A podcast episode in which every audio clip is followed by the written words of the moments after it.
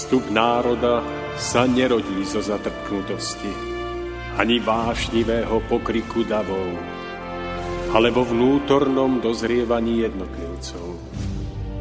Len ono dokáže vydať plod múdrosti a trvalej slobody, premáhajúcej tyraniu spoločenských systémov nad všetkými pôžitkami tiel, nad nespútanými rozkošami sveta skvie sa drahokam ľudskej dôstojnosti, drahokam čistého srdca, úcta, láska, pokora, odvaha sú cestou k cieľu, ktorý hľadáme.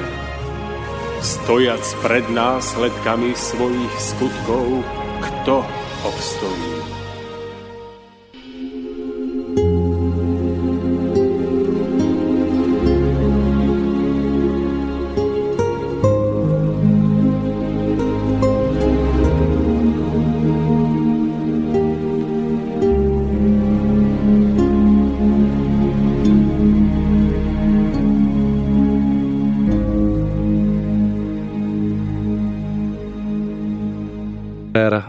Príjemný dobrý večer želám všetkým poslucháčom relácie Cesta v zostupu. Dnes máme krásny dátum 11. 11. teda 11. novembra 2016, piatok, krátko po 18. hodine, ale aj keď s malým omeškaním sa, sme sa dostali sem do Slobodného vysielača, kde sa najbližšie dve hodiny budeme spolu rozprávať na veľmi zaujímavú tému, respektíve budeme pokračovať v rozprávaní z minulej relácie. Ale ešte predtým, ako sa k tomu dostaneme, my Milí poslucháči, dovolte povedať jednu vec, ktorú som minule chcel povedať, ale som zabudol. Sedíme v úplne novom štúdiu, takže je tu krásny nový stôl, štyri nové mikrofóny, krásne kresla, nový menší mix, ktorý, ktorý, z ktorého mám tiež veľkú radosť, lebo to veľké vyzeralo tak neprehľadne, ale dneska tento malý, malý taká jedna tretina z toho je naozaj oveľa prehľadnejšie. Takže e, dovolte mi poďakovať sa všetkým, ktorí za, tú, za touto robotou stáli. Naozaj ten výsledok stojí za to. A ešte v úvode jedna krátka vec, že v stredu bol presne rok, čo som prvýkrát zasadol za mikrofón tejto relácie. Takže máme také malé výročie za sebou. Chcem sa poďakovať, pretože naozaj tieto chvíle strávené tu v rámci e, našich rozprávaní sú naozaj plné takých skúseností a veľmi príjemných, príjemných chvíľ ktoré človeku do života veľmi veľa dajú. Ja som naozaj veľmi rád, že tu môžem stále sedieť a pôsobiť a postupne sa tak zdokonalovať. Verím, že naozaj s odstupom času je vidieť nejaký taký moderátorský posun, ak to môžem tak povedať. Môžem prislúbiť do ďalších dní, že naozaj sa budeme stále snažiť vám priniesť taký, taký pohľad na život, ktorý, z ktorého bude možno naozaj troška čerpať a preniesť do svojich životov. Takže, milí poslucháči, dnes spolu s mojim dnešným hostom Tomášom Lajmonom budeme pokračovať v našom rozprávaní, ktoré sme začali už eh, v minulý piatok, eh, ktoré sa nieslo pod názvom Sekty a dobrovoľné spoločenstva. Ale ešte predtým mi dovolte, aby som medzi nami privítala Igora Lácka, Lácka, ktorý tu s nami v štúdiu a ktorý sa s nami, o nás teda stará o tej techniky, pretože bez neho by sme sa ešte stále nevedeli pomôcť. Takže pohnúť teda Igor, dobrý večer. Dobrý večer a keď ste už hovorili o tom pozitívnom posune, tak e, dúfam, že ja nebudem tým negatívnym posunom v tejto relácii, pretože e, zaskakujem tu za kolegu Borisa, ktorý vám sprostredkoval celý priebeh relácie po tej technickej stránke. Takže, Ešte raz príjemný dobrý večer. Igor, ja som presvedčený, že je to minimál, tak, minimálne tak dobré ako s Borisom, keď tu sedí a ja osobne sa priznám, že mám rád vašu spoločnosť, aj keď tu s nami sedíte a viete nám s tým pomôcť. Milí poslucháči, tí, ktorí ste zasadli k príjimačom internetovým práve teraz, budeme veľmi rádi, pokiaľ sa do našej eh, rozpravy zapojíte, či už telefonicky na známom telefónnom čísle 048 381 0101, prípade mailom na adrese studio.slobodnyvysielač.sk Dnešné rozprávanie s mojim stálym hostom Tomášom Lajmonom, no a reláciou vás bude sprevádzať Mário Kováčik. Takže Tomáš, poďme na to, odozdávam vám slovo. A ešte predtým skúsme si takú spoločnú rekapituláciu predchádzajúcej relácie. Teda o čom sme rozprávali a tak troška v bodoch. Mario, tak a ja vám prajem všetko najlepšie k vašim narodeninám. Ďakujem moderátorským. Veľmi si vážim to, že máte ochotu vždy sem prísť a že máte vnútornú silu byť v pozícii moderátora, ktorý nezriedka počúva a nezriedka je v pozícii, kedy nemôže úplne vyjadriť svoj vlastný pohľad alebo postoj k danej téme, čo je vždy veľkou skúškou trpezlivosti a pokory každého moderátora, pokiaľ si chce zachovať svoj kredit nezaujatosti, čo mne sa málo kedy podarilo, keď som sedel v úlohe moderátora. Takže za toto všetko vám samozrejme úprimne ďakujem a zdravím aj vás, milí, milé poslucháčky a milí poslucháči tam doma pri počúvaní relácie Cesta v zostupu. Mám veľkú radosť, že ideme pokračovať v našej načatej téme a ako aj Mário naznačil, tak začneme takou stručnou rekapituláciou.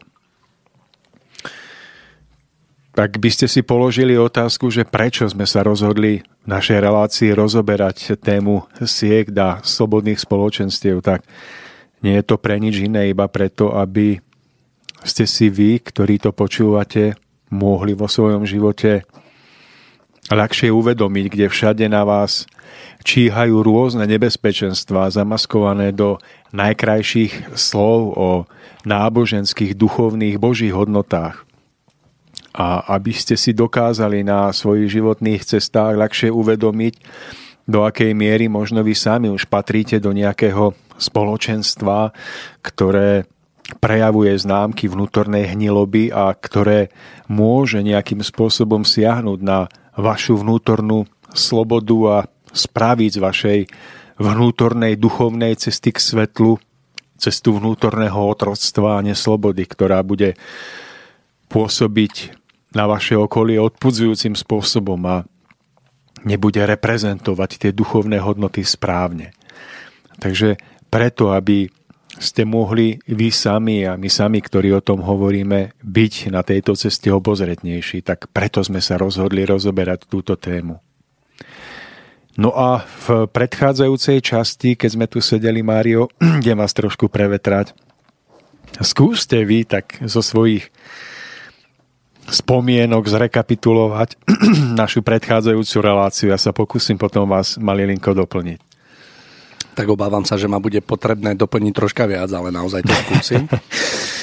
Takže názov tej témy si pamätám, boli to sekty a slobodné spoločenstva. Tak Myslím si, že sme sa snažili e, nejakým spôsobom nahliadnúť na tieto obe skupiny alebo zo skupenia ľudí a poukázať na jednotlivé také znaky, podľa ktorých by bolo možné rozlíšiť ako popravde, e, či sa jedná o skupenie nejaké, že by sme ho nazvali sektou, alebo, alebo je to naozaj slobodné spoločenstvo, ktoré ponúka akoby človeku to, alebo vytvára to správne prostredie na to, aby sa naozaj mohol slobodne a s takou radosťou rozvíjať.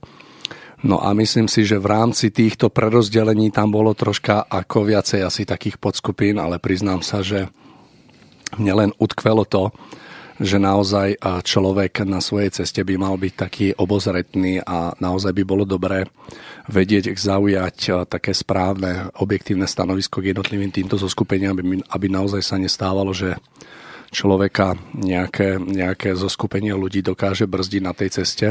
Práve opak by mal byť pravdou, že by malo byť naozaj prospešné a nápomocné. Takže asi v skratke z mojej strany Toľko to Tomáš, odozdávam slovo a ja verím, že vy naozaj tú rekapituláciu vzhľadom k tomu, že ste, že ste tvorcom tej, tej celej štruktúry, tak verím, že budete vedieť našim poslucháčom povedať viac. Však mám pravdu. No ja tu mám papier, takže mám to trošku jednoduchšie. Výborne. E, hneď v úvode sme si hovorili o tom, ako je chápaný pojem sekta v súčasnosti. Tak sme si vraveli, že to pojem je chápaný tak, že za sektu je považované spoločenstvo, ktoré nejak vybočuje z rámca nejakého veľkého názorového náboženského prúdu, ktoré si vytvára nejakú svoju frakciu, svoj prúd a že je to spoločenstvo, ktoré má nejaké charakteristické znaky, že nemá dostatočný počet prívržencov na to, aby tento prúd bol registrovaný ako církev ktorá je štátom uznaná. Vraveli sme o tom, že je to spoločenstvo, ktoré nemá právo poberať nejaké hm, finančné príspevky zo štátu že toto je jedna definícia pojmu sekta, ale potom je tá druhá, ku ktorej som sa prikláňal ja, že sektou môže byť aj spoločenstvo, ktoré paradoxne bolo uznané za církev, ak nesplňa tie kritéria duchovnej slobody a ak zároveň nesplňa tie kritéria, ktoré skutočne majú človeka viesť k stvoriteľovi, k Bohu, k poznaniu vyššej vôle. Tam sme si vraveli, že paradoxne niekedy tie menšie spoločenstvá môžu splňať tie kritéria slobody a naopak tie veľké môžu niekedy stratiť zo zreteľa ten pravý hm, zmysel, prečo vznikli na začiatku, ten ušlachtilý vysoký a môžu sa úplne skorumpovať a môžu pod záštitou hm, veľkého náboženstva, veľkej uznávanej cirkvi práve naplňať tie kritéria sektárstva a môžu ľuďom ubližovať. No a potom sme si tie jednotlivé body po troške aj rozoberali. Takže my sme sa tu dotkli takého bodu, že mm, sekta, a to môže byť aj veľká náboženská skupina, ktorá je registrovaná, sekta sa snaží zabrániť ľuďom v ich samostatnom uvažovaní a utváraní si názorov na život a na všetky jeho súvislosti. No a tu sme si vraveli o tom, že aj v histórii veľkých náboženstiev niektorých tu boli snahy vštepiť ľuďom do hlavy myšlienku, že oni sami si nemôžu utvárať svoj pohľad a svoj názor na náboženské otázky, na zmysel života, pretože oni na to potrebujú učených, vzdelaných ľudí. To znamená, že potrebujú kňazov, teológov, ktorí im budú interpretovať to, ako tie dané veci z, z tej náboženskej oblasti majú chápať. Čiže bežne, bežný človek akoby sám nemohol spoznávať zmysel života a náboženské pravdy, pretože on na to potrebuje niekoho, k tomu to vysvetlí.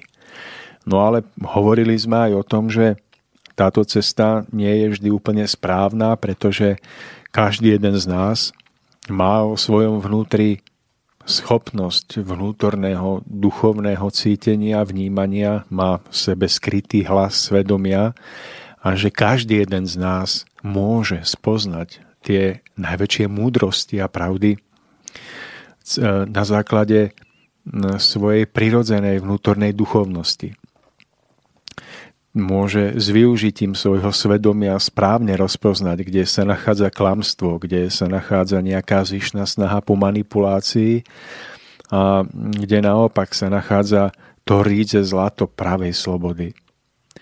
S tým, že sme spomínali, že aj kňazi majú svoj zmysel v našom živote, ak, ak títo kňazi sa nestávajú do role nejakých sudcov alebo určovateľov alebo nejakých diktátorov, ale ak naopak sa snažia ľuďom alebo tým svojim veriacím hm, pomáhať na ich ceste, osvetľovať im niektoré životné súvislosti, ak sa snažia byť ich priateľmi, ich, ich pomocníkmi na tej ceste, tak vtedy ich úloha je nezastupiteľná a veľká.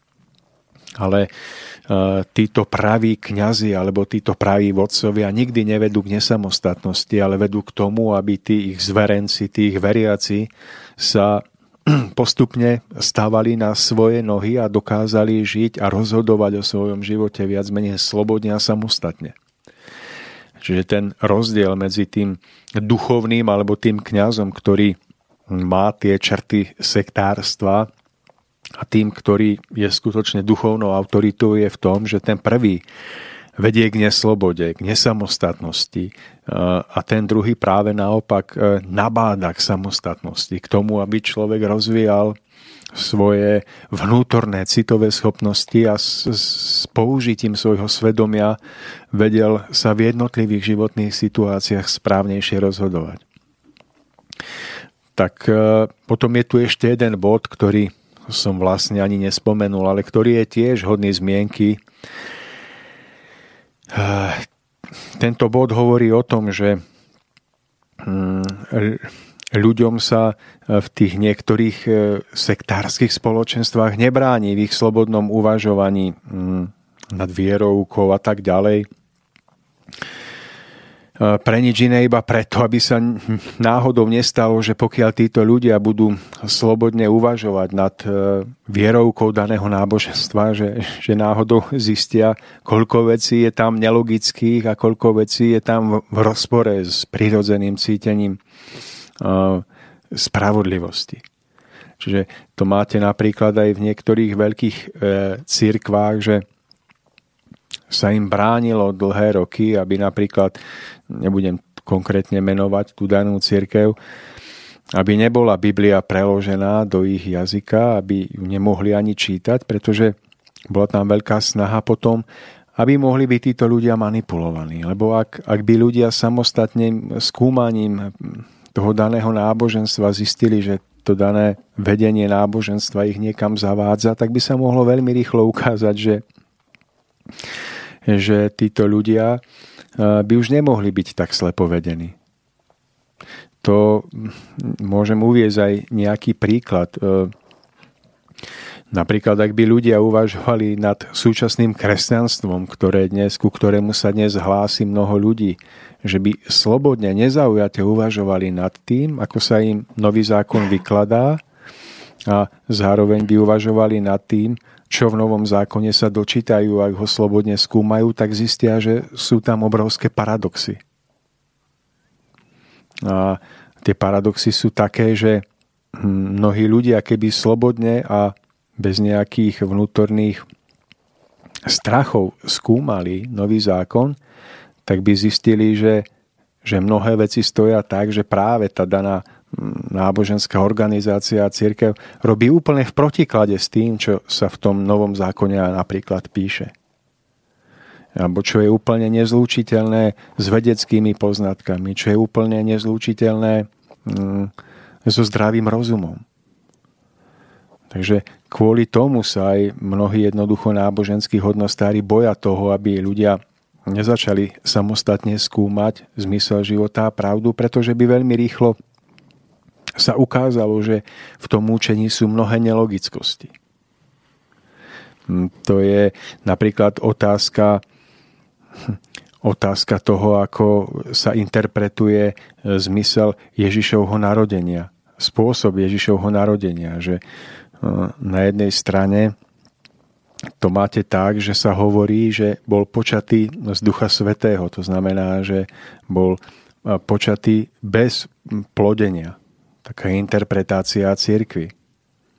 No a keď teraz e, zistíte, že tento pohľad, ktorý je takýmto spôsobom interpretovaný, stojí v úplnom rozpore s s vedeckými poznatkami o tom, akým spôsobom prichádza človek na zem, ako sa hrubohmotne rodí, tak zistíte, že, že tu je nejaké náboženské učenie, ktoré si vytvorilo nejakú náboženskú dogmu a potom je tu nejaký nespochybniteľný fakt toho, ako človek prichádza na zem. Teraz, keď človek začína slobodne skúmať ten nový zákon, a teraz dojde k tomu bodu, že sa mu tam chce interpretovať, že Ježiš prišiel na zem bez plodenia, tak zistuje, že, je to, že v tom je niečo, čo nesedí.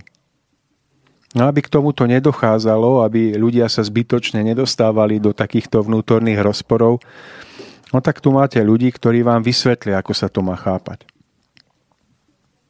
A preto sú vlastne ľudia, ktorí slobodne uvažujú nad náboženskými a duchovnými hodnotami, nepríjemní.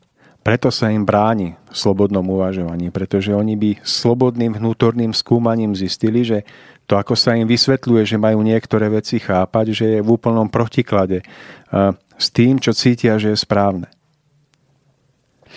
Napríklad v tomto prípade príchodu Syna Božieho na zem sa hovorí, že Ježiš nebol normálne hrubohmotne splodený, pretože bol počatý z Ducha Svetého ako keby si to navzájom protirečilo.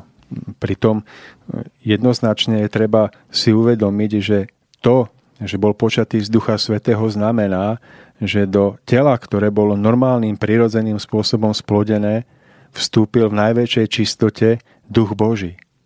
Čiže do tela, ktoré bolo pripravené prirodzenou cestou, ktorá je daná e, vývojom stvorenia, vývojom ľudských tiel, nevstúpila podstata, ktorá bola ľudská, ale My kresťania veríme, že to bola podstata Božia. Čiže je na jednej strane pravdou to, že, že to telo, že, že došlo k nepoškvrnenému počatiu. Ale to znamená, že do splodeného tela, ktoré bolo splodené v čistej láske, vstúpila Božia podstata. To nemá nič dočinenia s tým, že by sa Ježišové telo jednoducho splodilo samo zo seba. A teraz ide o to, že zistíte, že takýchto vecí je v náboženských učeniach veľa. Zistíte, že ľuďom sa jednoducho bráni nad tým slobodne uvažovať, pretože by sa ukázalo, že takéto dogmatické učenie je nejakým spôsobom zavádzajúce. A to je veľmi nebezpečné. To by mohlo otriasť to veľkou stavbou vierovky. No takže to sú veľmi, veľmi zaujímavé veci, pritom si treba uvedomiť, že prirodzené uh, počatie vôbec nemusí byť spájané s niečím hriešným. Pretože ak je raz prirodzene dané, že človek na zem prichádza cestou, ktorá je daná zákonmi stvorenia a, a prírodou, tak na tom samo o sebe ešte nemôže byť nič zlé ani hriešne. Hriešne môže byť iba to, akým spôsobom človek k tomu pristupuje. A pokiaľ človek k týmto veciam pristupuje s čistou láskou, s úctou, tak tu nemôže byť reč o nejakom hrešení, o niečom ponižujúcom.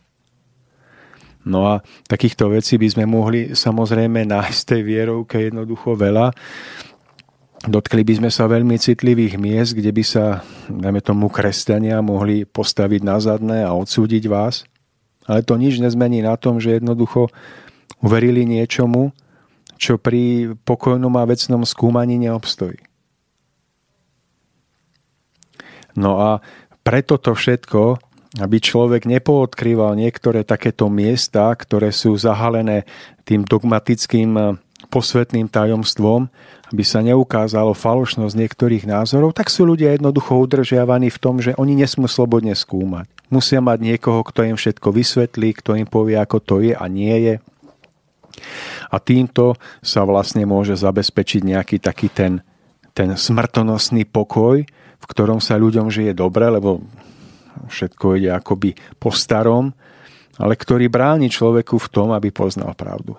Ja si myslím, že je ďaleko cenejšie, keď človek uzná, že Božia dokonalosť sa neprejavuje v tom, že by stvoriteľ robil nejaké výnimočné kúsky, napríklad v prípade počatia Syna Božieho, že by náhle Syn Boží prišiel na zem bez počatia hrubohmotného, ale práve naopak, že veľkosť stvoriteľa sa prejavuje v tom, že že jeho zákony sú dokonalé, to znamená, že sú nemenné. Pretože práve v nemenenosti nejakého zákona predsa spočíva jeho dokonalosť. Pretože ak sa dá niečo meniť, vylepšovať, tak to nie je dokonalé. A mne tu teraz nejde o to, aby som nejakým spôsobom dokazoval, že Syn Boží Ježiš prišiel na zem tak, ako prichádzajú všetci iní ľudia, pretože mal telo, ktoré bolo splodené normálnym spôsobom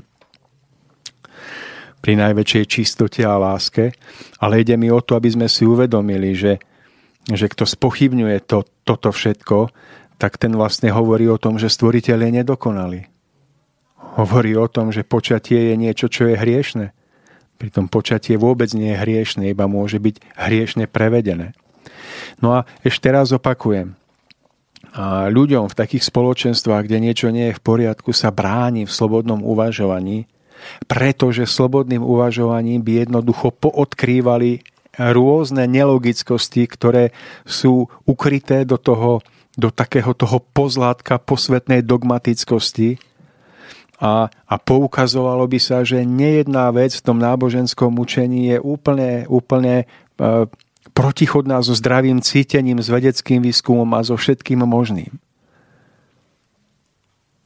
A veľké autority majú strach pred tým, že by sa odkrylo niečo, čo glorifikujú, prečo už odsúdili mnoho ľudí k smrti.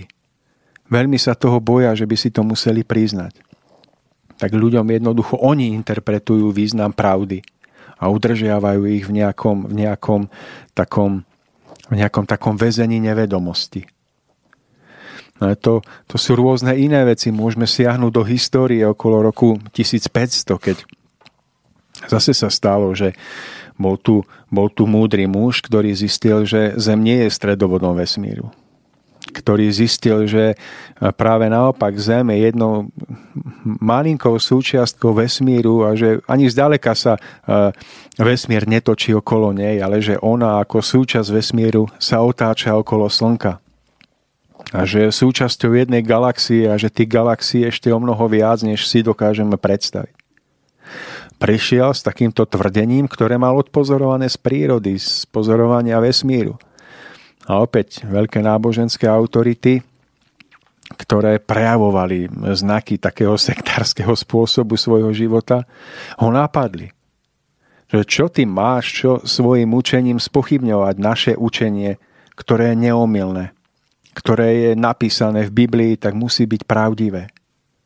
No a tak sa stalo, že tento človek bojoval o holý život – potom sa stalo samozrejme, že mal svojich nasledovníkov, ktorí jasne videli, že veci sú tak, ako sú, hoci sú v rozpore s biblickým učením. A samozrejme aj títo bojovali o holý život. Aby sa tieto e, tvrdenia týchto učencov stali neskôr ako nespochybniteľnými faktami a museli byť potom samotnými veľkými náboženskými hierarchiami uznané za pravdivé. Tomáš, vyzerá to tak, že všetci, ktorí v histórii bojovali alebo vedeli pravdu, bojovali o holý život. Verím, že aj no. my budeme tiež asi bojovať o holý život.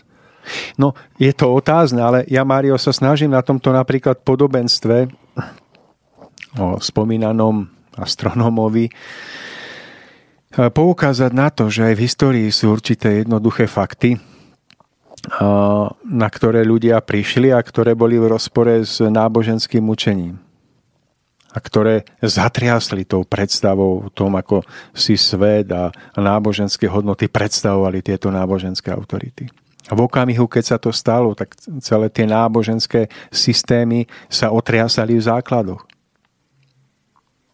Rozumiete? Predtým, než tento vedec, ktorým bol Koperník, prišiel na to, ako to s našou Zemou skutočne je, že nie je stredo, stredobodom vesmíru, že iba z jednou ako súčasť mnohých planét a že sa točí okolo Slnka. Tu bol názor, že práve Zem je stredobodom vesmíru a že všetko sa točí okolo človeka, ktorý na, ktorý na nej žije.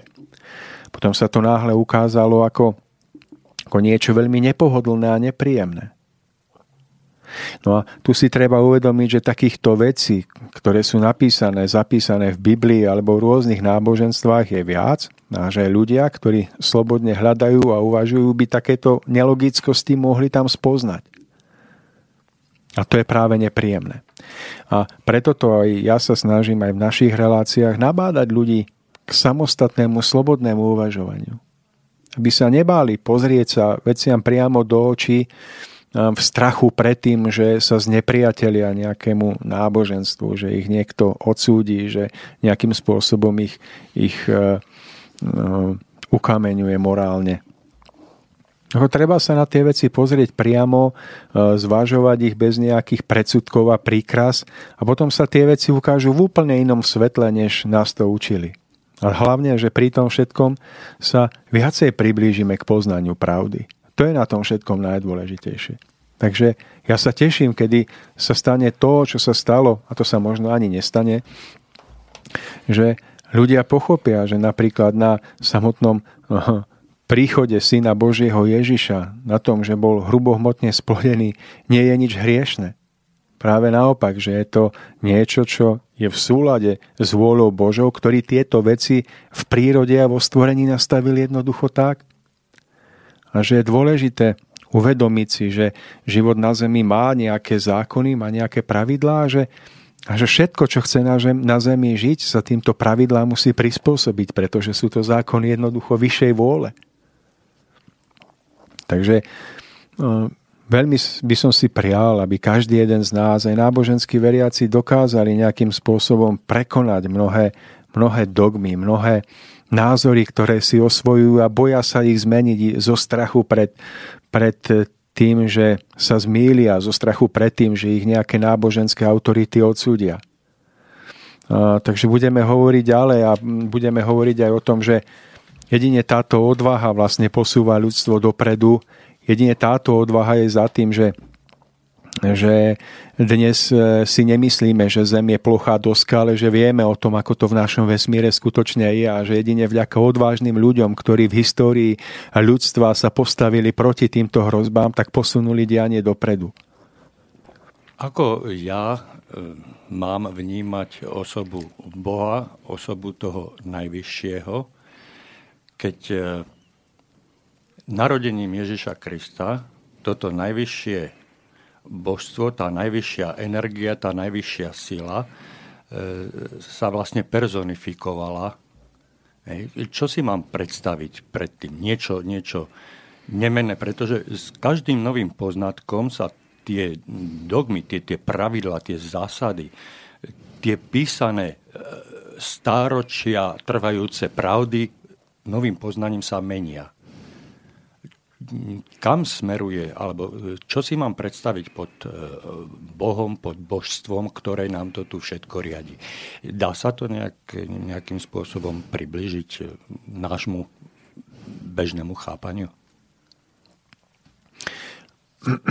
To je tak náročná otázka, že obávam sa, že na ňu nedokážeme nájsť plnohodnotnú odpoveď v našej relácii. Už aj kvôli tomu, že moje osobné poznanie je obmedzené môjim vlastným rozhľadom, ale k tomu vášmu, k vašej otázke by som mohol povedať toľko, že hm, božstvo alebo ten hm, princíp najvyššej dokonalosti sa prejavuje prostredníctvom lásky, ktorá je zosobnená v určitých zákonitostiach alebo zákonoch, ktoré riadia má celý vesmír a všetko živé, čo sa v tomto vesmíre odohráva a čo e, prebieha cestou svojho vnútorného a vonkajšieho vývoja.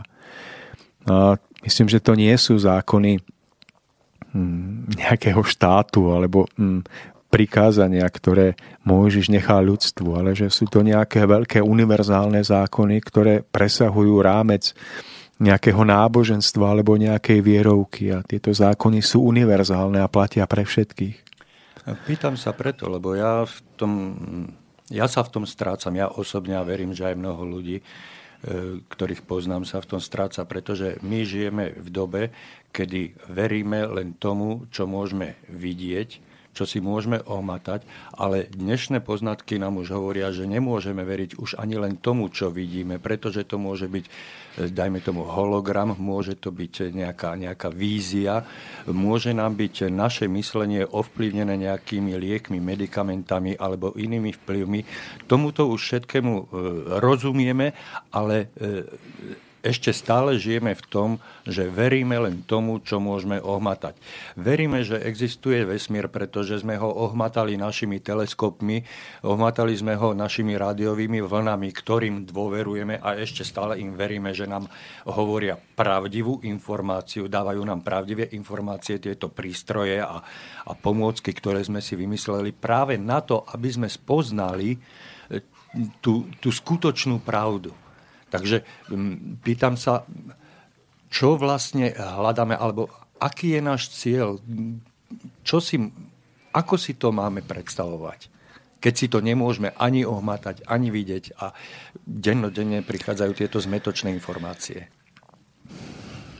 V mojom osobnom živote je to, je to tak a môžem hovoriť iba o svojom uhle pohľadu.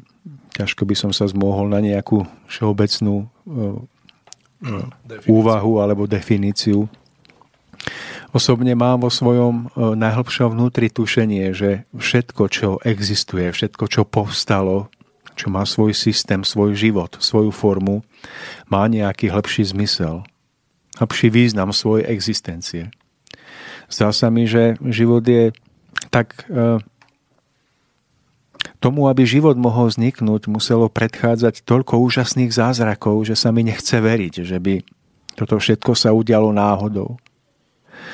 A že vôbec to existuje, že za tým stojí ďalšie množstvo veľkých zázrakov, každodenných zázrakov. A tak vo svojom najhlbšom vnútri vnímam, že všetko má svoj hĺbší účel, svoj svoje poslanie, svoj zmysel. A osobne som došiel k poznaniu a k presvedčeniu, že aj môj osobný život, aj život každého jedného človeka má svoj hlbší zmysel a že tento zmysel spočíva vo stále vyššom a väčšom rozvoji všetkých svojich vnútorných a vonkajších schopností. Keď hovorím o vnútorných schopnostiach, tak hovorím o, o schopnostiach, ktoré sú spojené s našim citovým, s našim emocionálnym rozvojom ktoré človeka môžu doviesť do toho štádia, že náhle v tom rozvinutí svojej citovej schopnosti začne vnímať každú vec v jej hlbšej podstate.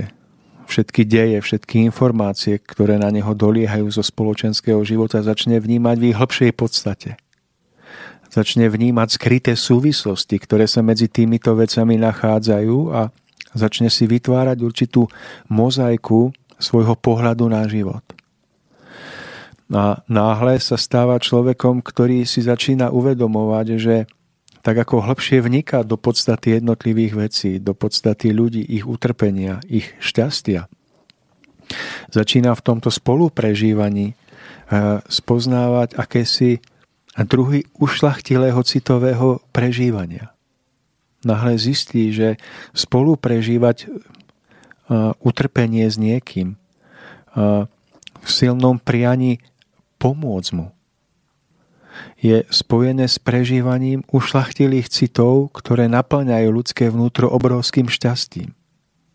Ono to nie je to šťastie toho vonkajšieho druhu, ale ten cit sú náležitosti k niekomu, komu túžite náhle pomôcť, pretože vnútorne preniknete do jeho života, do jeho prežívania, viete sa vcítiť.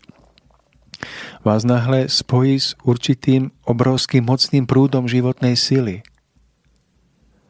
sú to ťažko opísateľné vnútorné stavy určitého vnútorného zachvievania a rozochvievania, ktoré potom spätne človeku prinášajú obrovský prúd životnej sily k tomu, aby v danej situácii danému človeku pomohol, alebo aby transformoval toto prežitie do nejakého umeleckého prejavu, alebo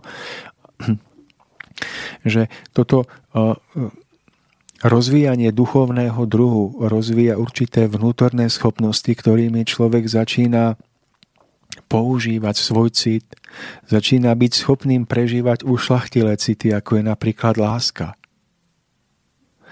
Ono to je niečo, čo môžeme hovoriť, a čo nepochopí človek, ktorý to aspoň čiastočne nezažil. Ale v okamihu, keď rozvinutím citových schopností niekto začne opravdivo prežívať lásku, tak sa náhle, náhle začína rozumieť tomu, aká je v tom skrytá krása a sila. Aká, aká neprekonateľná moc je v tom človeku pridaná do jeho života, na jeho cestu. A náhle človek túži ešte viac rozvíjať tieto vnútorné citové schopno, schopnosti, aby sa v týchto záchvevoch vnímania a prežívania udržiaval stále častejšie. Lebo si začína uvedomovať, že práve v prežití týchto citov je ukryté to bohatstvo života. Že tie vonkajšie veci, ako je vlastnenie auta, domu, mobilného telefónu, ani zďaleka neprinášajú tento druh vnútorného zachvievania. Keď napríklad vnútorne rozvinutý človek pohliadne na nejaké dieťa, ktoré trpí, ktoré nemá rodičov, ktoré je chore, tak náhle dokáže prežiť tak hlboký stupeň spolu zachvenia,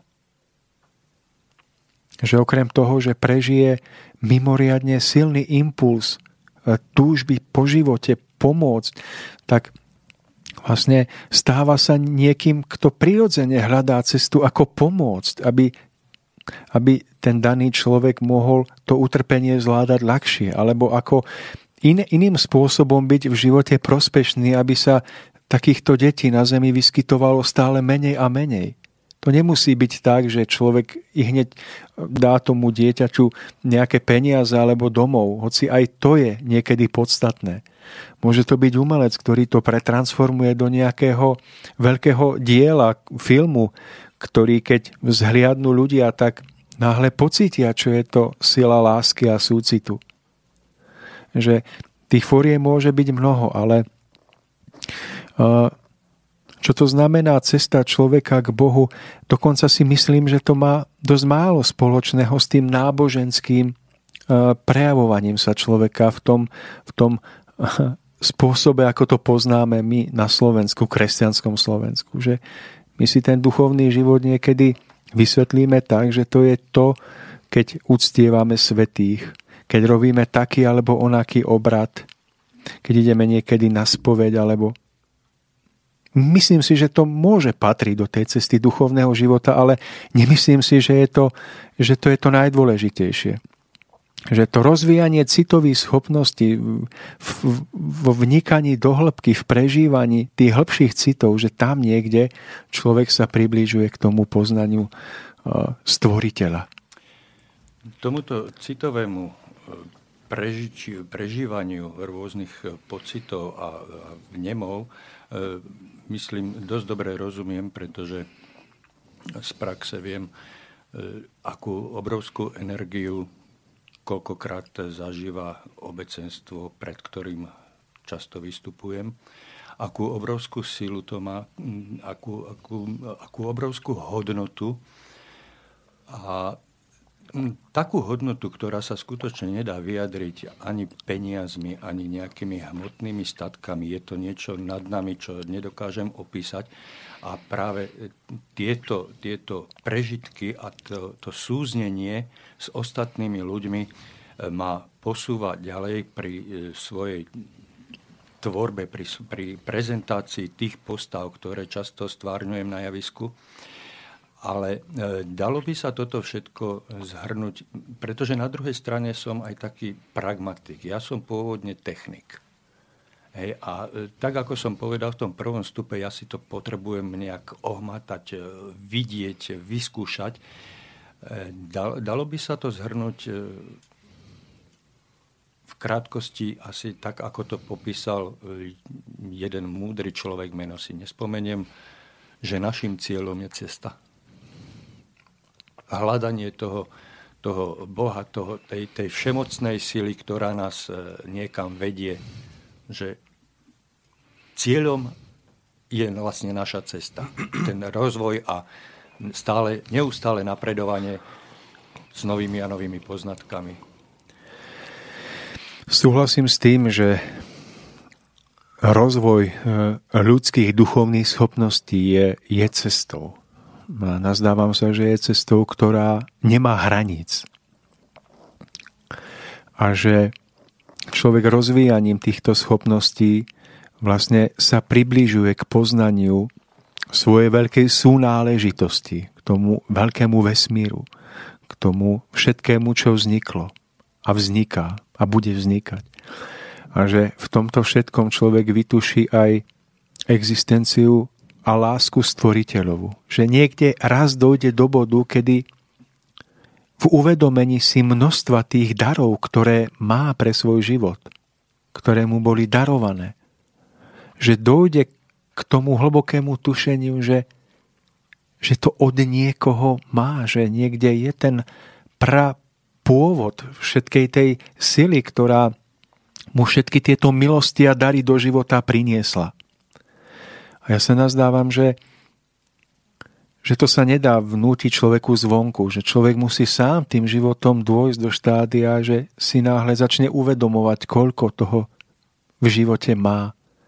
Koľko toho má už len tým, že má oči, ruky, nohy, že má reč, že sa mu smela vyvinúť. A že náhle dojde do toho štádia, že pozrie sa niekde nahora a položí si tú otázku, kde si? Kde si ty ten, ktorý si to všetko nám daroval? Že sa to všetko smelo vyvinúť vďaka tej praprvotnej príčine toho impulzu, ktorý spustil do obehu celú evolúciu s tými obrovskými premenami. Že dojde človek do toho štádia, že v najmenšej maličkosti pri pohľade na kvet náhle si uvedomí tú, tú veľkú prácu, ktorá bola vykonaná preto, aby život existoval. a či už to bude spojené s nejakým náboženským vyznaním alebo nie, považujem za bezpredmetné. Dôležité, aby človek došiel do toho štádia, že náhle precitne a zatúži odovzdať, poďakovať za to, čo si uvedomil, že, že ho obklopuje. A osobne to poznávam tak, že toto je jeden z najdôležitejších existenčných citov na duchovnej ceste človeka ktorý si uvedomuje množstvo mimoriadných milostí a darov, bez ktorých by život neexistoval. Že tým najväčším existenčným citom, ktorý potrebuje prežívať, je to, aby mal to miesto toho niekoho, komu z tej preplnenej hrude, naplnenej vďakou, odovzdá to vnútorné ďakujem. A že niekde v tomto cite hlbokej vďaky, ktorú nemusí smerovať ku konkrétnemu, že ho pomenuje tak alebo onak, lebo každé náboženstvo, kultúra si ho môže pomenovať a vnímať inak. Ale že vytuší, že je ten jeden prapôvod, ktorému túži odovzdať najvnútornejšiu vďaku. Že na tých cestách kolobehu trápení, radostí, e, strát a nálezov došiel do tohoto bodu? Predsa sa len, predsa sa len opýtam. Uh, už som sa dvakrát nadýchoval a potom som sa vrátil naspäť k sebe. Uh, hovoríme tu o človeku, o ceste človeka a snahe dostať, dostať sa k tomu pravému poznaniu. Chcem sa spýtať, je dostatočne dlhý život človeka na to, aby sme dospeli jednotlivec jednotlivé zase nie, ale niek- niektorí ľudia, niektoré generácie ľudí, aby dospeli k tomu e, skutočnému poznaniu. Aký má zmysel vlastne naša cesta? Možno, možno to je dôležitá otázka. Aký má zmysel? Prečo sa o to máme snažiť? Osobne sa nazdávam, že jeden e, ľudský pozemský život Nestačí na to, aby človek prešiel a završil cestu svojho vnútorného duchovného vývoja. Verím tomu a osobne som presvedčený o tom, že ľudské bytie je viac než ten kraťučký úsek jedného pozemského života od narodenia po odchod z tejto zeme a že ľudský duchovná podstata prechádza veľkou cestou svojho vývoja. A že na každej tej časti tej svojej životnej púte, to znamená v každom tom svojom pozemskom živote, prežije určitú škálu svojich vnútorných stavov, prežití. A tým, ako prežíva tieto svoje stavy, niekedy veľké radosti, niekedy obyčajnej životnej priemernosti, niekedy ťažkého utrpenia, tak toto všetko sa vpisuje niekde hlboko do jej skúsenosti, do jej prežití a postupne ju posúva smerom nahor. Niekedy si človek zažíva obdobie bohatstva, obdobia, kedy môže usmerňovať cesty iných, aby pochopil, aké úskalia sú v tom spojené a práve naopak osud ho potom postaví do opačnej pozície, kedy si musí prežiť, čo to je, keď stráda, keď naopak musí byť e, podriadený niekomu inému. A vlastne v týchto všetkých prežitiach v kolobehu veľkého vývoja sa učí. A posúva sa na tej ceste k tomu, aby sa stával zrelším.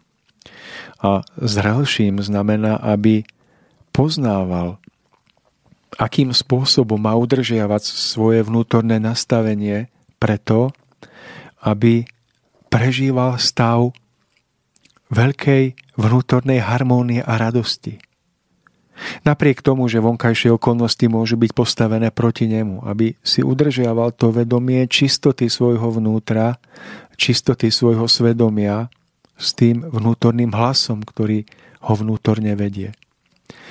Nemyslím si, že človek je na zemi preto, aby prežíval utrpenie. Že cieľom ľudského vývoja je rozplynutie sa v nirváne a v nevedomí.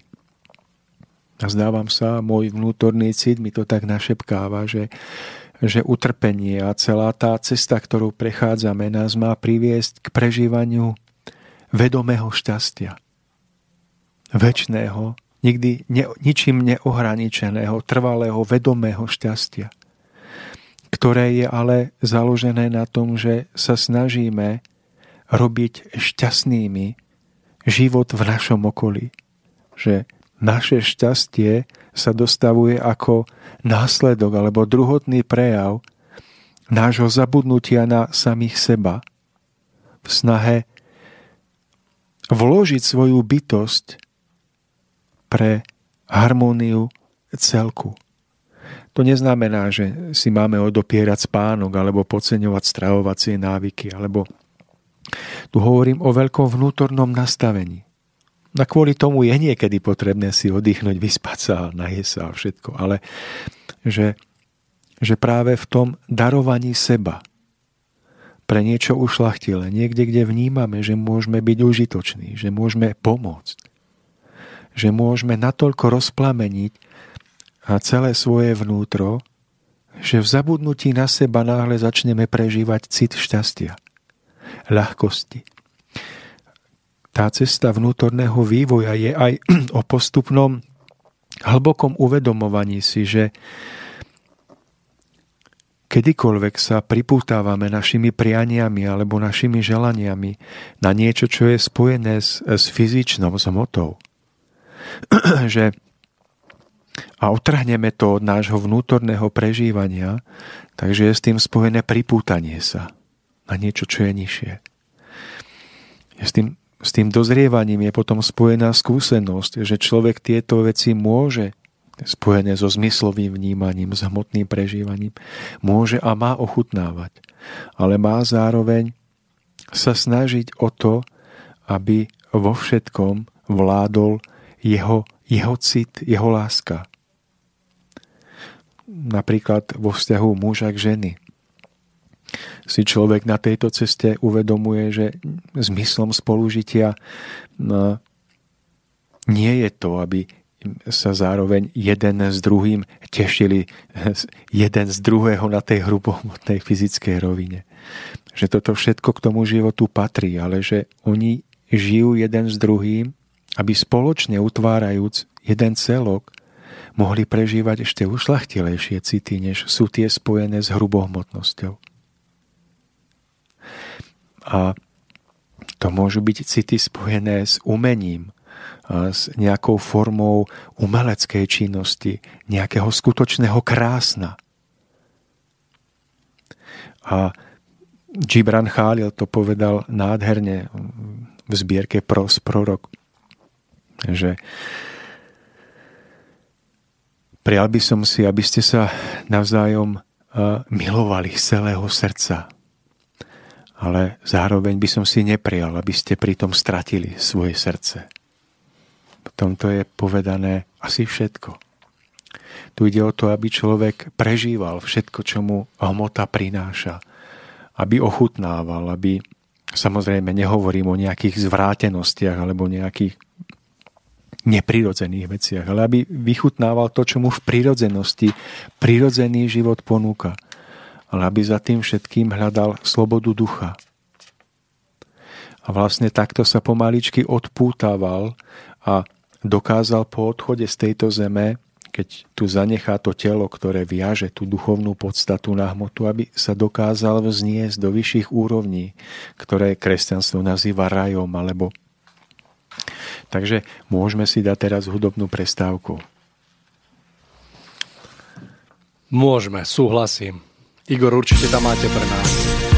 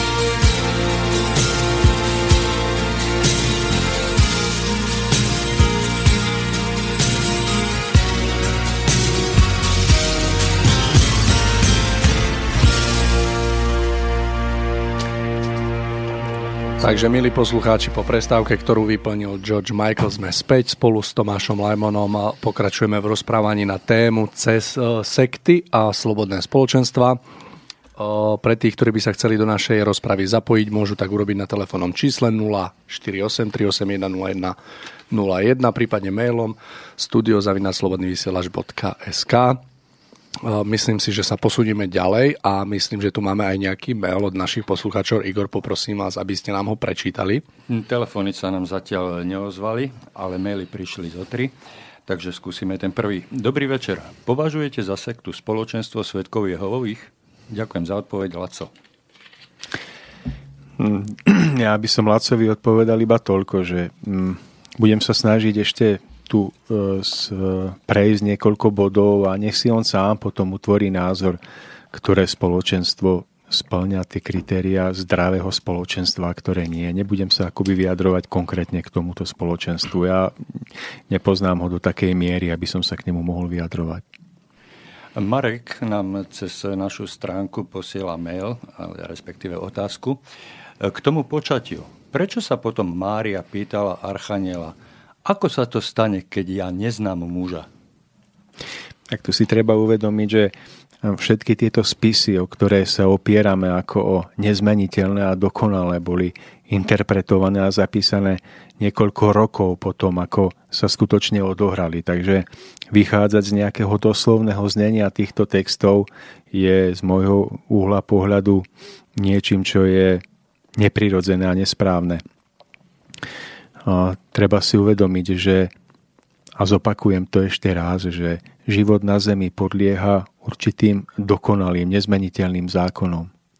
A že týmto zákonom bolo podriadené aj samotné počatie telesnej schránky Syna Božieho Ježiša. A, a z týchto dôvodov m, treba vychádzať aj, vychádzať aj v úsudku nad touto témou. Takže tu jednoducho nemôžem k tomu povedať nič viac. Veľa vecí nájdete v Biblii alebo v písme, kde sú nejaké zmienky, ale vždy je potrebné hodnotiť danú myšlienku z celého kontextu toho, čo sa, čo sa v učení nachádza. Mm-hmm. Zatiaľ v poslednom maili od Milana sa nás pýta, alebo teda reaguje na našu reláciu. Dobrý večer. Nespochybňujem nič z toho, čo hovoríte o splodení Ježiša ale keď si zoberiete len dnešné možnosti asistovaného rodičovstva a génovej manipulácie, keď rodičmi jedného dieťaťa môžu byť aj piati rodičia a keď vezmete do úvahy, že len Ježiš robil mnohé ešte väčšie zázraky, myslíte, že nie je možné zobrať do úvahy aj inú možnosť oplodnenia ako prirodzenú? A ešte úplne jednoducho. Sám poznám mladú súčasnú pannu, ktorá porodila a keď sa jej spýtali, ako je to možné, povedala, že sa len tak hrali a spôsobom, ktorý nepredpokladali, došlo k preniknutiu spermí do tela.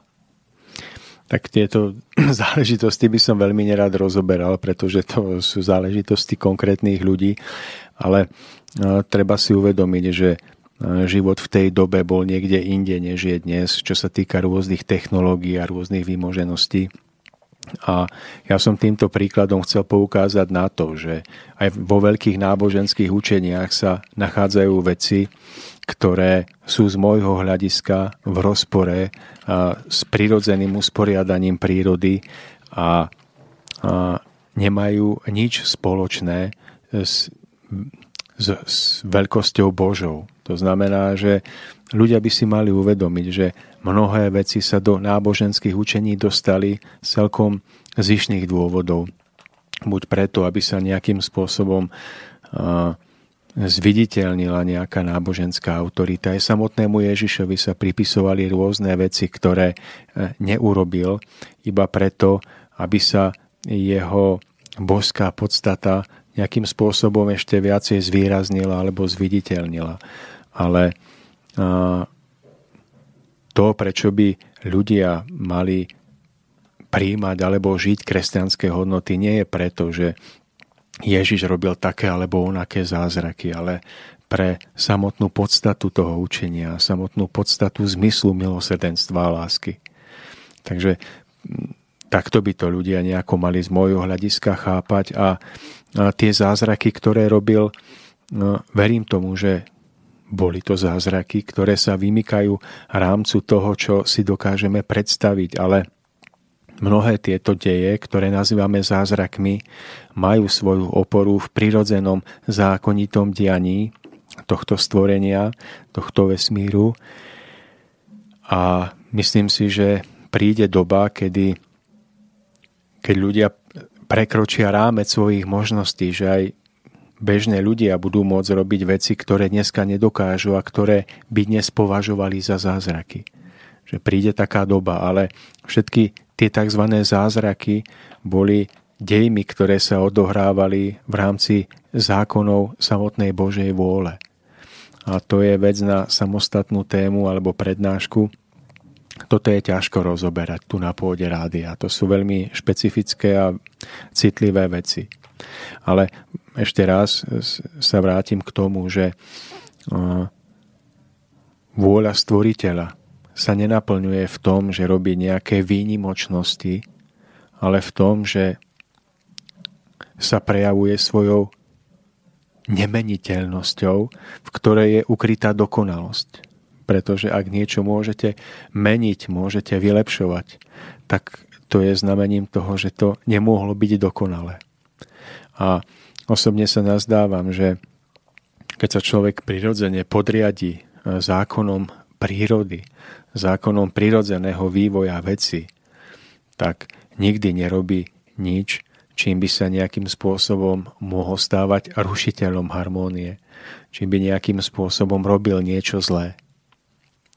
Takže toľko ako odpoveď pre nášho poslucháča a našich poslucháčov. Ja by som v krátkosti ešte pokračoval e, v tých bodoch, ktoré sme Mário my e, v predchádzajúcej relácie celkom e, nedotiahli do konca. Máme tu jeden z dôležitých bodov. Tým bodom je jednostranný pohľad na, na človeka. Keď sa pozriete napríklad na nejakú hm, sektu alebo na spoločenstvo, kde hm, chýba ten zreteľ na pravý zmysel života, tak si všimnete, že ľudia v týchto spoločenstvách sú vedení k tomu, aby si všímali na druhých ľuďoch niečo, čo v tom danom náboženskom priestore, v tom spoločenstve je preferované ako, ako dôležité. Ja neviem, môžete mať nejaké spoločenstvo, kde sa hlavná myšlienka kladie na ekológiu, napríklad. To sú tiež veľké spoločenstva, ktoré vytvárajú veľké komunity a tak ľudia z takéhoto spoločenstva teraz môžete mať, keď sa stretne takýto človek s niekým iným, tak, tak teraz si všíma napríklad, či má drevené stoličky alebo plastové stoličky doma a teraz zistí, že má plastové stoličky, tak náhle takýto človek v jeho očiach upadne do akejsi nemilosti pretože nie je dostatočne e, súznejúci s prírodou, nie je dostatočne ekologický. Môžete mať iné spoločenstva, kde, ja neviem, sa preferuje zdravá strava. Môže to byť strava vegetariánska. Teraz ako náhle človek upadne do takejto formy, tak kedykoľvek sa pozrie na niekoho iného, kto je meso, tak môže ho brať tak, že aha, tento človek je ešte nezrelý, nedokonalý, on ešte jedáva meso a môže ho nejakým spôsobom podceňovať. A môžete mať mnohé iné nejaké názorové alebo nejaké náboženské prúdy, kde sa preferuje nejaká hodnota, nejaká jedna vec a ktokoľvek ju nesplňa, tak, tak je ako keby považovaný za menej ceného. Hmm, myslím si, že pravý opak by mal byť správny, že No, v pravom spoločenstve. To je jedno, akého druhu je toto spoločenstvo. Sú ľudia vedení k tomu, aby sa v druhých ľuďoch nezameriavali na nejaké jednotlivosti.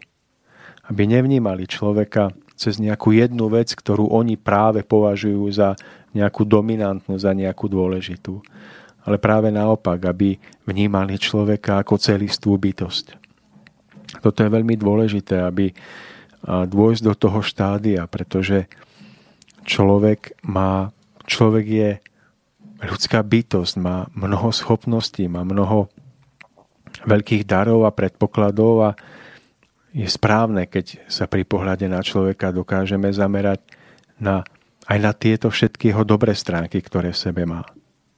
A keď ho nejakým spôsobom neponižujeme alebo ním nepohrdáme len kvôli tomu, že nesplňa to, čo my v našom živote považujeme za, za práve najdôležitejšie.